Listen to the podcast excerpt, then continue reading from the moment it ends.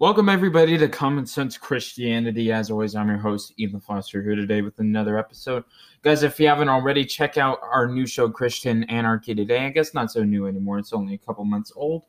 Um, I will have the description in the link uh, below in the description. Uh, I received a question today uh, from a friend of mine.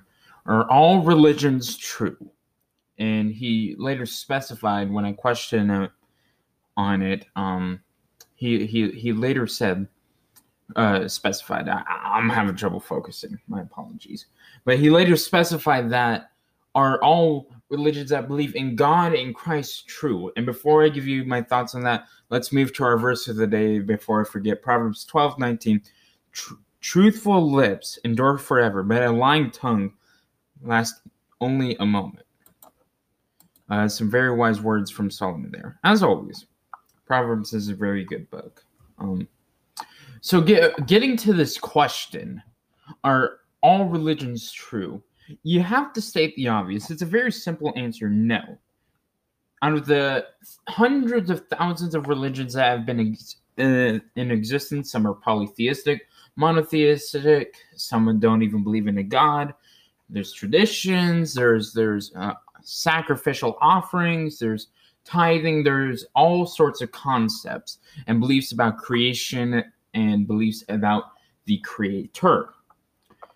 So obviously, all of them cannot be true. So this is why I questioned him and asked him to specific to um make it less vague. And he said, "Are all religions that have that believe in God and Christ true?" So all Christian churches, and since he's LDS, we'll throw the LDS church into there too. And this is a very interesting question because one being someone that is a non-denominational Christian and very anti-church establishment, you you would be curious, I think, uh, you the audience, to know my position on this. I believe that as long as you have faith in the biblical Christ, that is the Christ that died and resurrected for your sins, I believe that you are a Christian. So, in essence, your salvation is covered in that. No matter what your beliefs about the Trinity, um, salvation, biblical narratives, um, etc as long as you have faith in the biblical Christ, you are saved. So that's the important thing here. Now, truth is objective, but our thoughts on the truth are subjective. We do we cannot know what for a hundred percent. Uh, we cannot be a hundred percent sure what the truth is. It's why we're split into tens of thousands of denominations today because we all think we know what the truth is, but in reality, we don't. We can debate it, we can discuss it, we can write books about it, but in the end, we don't really know. And this is the interesting aspect of it because one of us can only be right. I mean, Sean McCrane says that God knows who's going to believe, but does, doesn't predestine them. And Calvinists believe that God knows and predestines people that he's going to save. Only one of these views can be right, or neither. There could be no God. But within the realm of Christianity, only one of these views can be right. So we have to ask ourselves well, what is truth? What, how do we determine which one of these are true? Because we can't see God, we can't know God in our earthly state. So, how do we figure this out? How do we figure this out without dividing the body of Christ, which is unfortunately inevitable in this day and age? These are the questions that still puzzle me to this very day, and these are the questions of importance. But in terms of are all religions true, that is, Christian religions, no, they cannot all be true because the different beliefs are contradictory. Do you baptize by full submersion or do you bapt- baptize by sprinkling of water? They can't both be true.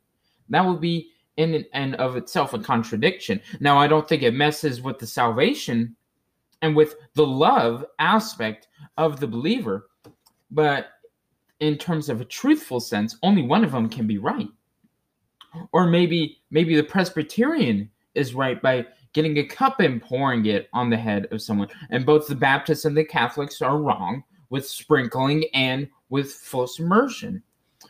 And that, that's my particular thoughts on it. Uh, always be open minded, though, and always accept others as a believer in Christ. There's one more thing I wanted to get to today, and that is uh, the issue of homosexuals in the church. I've talked to, I was listening to one of my older episodes. I made it back in like November or December of last year. So it's been over a year, and I was listening to it was uh, Christian political issues, homosexuality, and abortion. And I was listening to it, and I said, You cannot be a gay Christian. And I didn't know I said this. I've made well over 100 episodes, and I remember almost none of them at this point because that's thousands of minutes of content. So you you just you simply cannot remember all that. Um, and I was listening to this and I was rather disgusted that I said it so adamantly. And what I said is, how can you continue on in your sin while after you've accepted Jesus Christ purposefully? And now that I think about this, I'm going to, one, apologize for that. But number two, I'm going to restate my position what I have found over the past year and my changes in doctrinal and and church believing standpoints is I have found that since none of us can be perfect, then all of us are in the same position that any lesbian or gay person is. That is, whenever you sin, you don't accidentally sin, you have the intent of sin if you are aware of the sin. I am aware that maybe cursing is wrong, but yet I have cursed on this show before. That is me purposefully say is sinning. So by my standard, that will mean I am not a Christian. So it is self contradictory to say that. I would be picking and choosing what sins I would apply within the body. So I was wrong in that position. So I say this and I say this adamantly. Many evangelical brothers and sisters will probably be angry at me for this, but if you are gay, if you are lesbian, if you're transgender, any of the other uh, sexualities, you can be just as much of a Christian as I can, or as anyone else can. Because while that may be your sin, I have other sins. Everyone has other sins. And we take it up to the cross. We take it up to Christ. God is the judge. We have no room to judge based on that fact. Fact. Um, thank you guys for listening to this episode of Common Sense Christianity. Uh, be sure to share, Uh, leave us a review on Apple Podcasts, give us a five star rating so we can continue to grow as a ministry. Go check out the Heart of the Matter YouTube channel. Great things happening over there. And until Wednesday, I'm Ethan Foster here with Common Sense Christianity.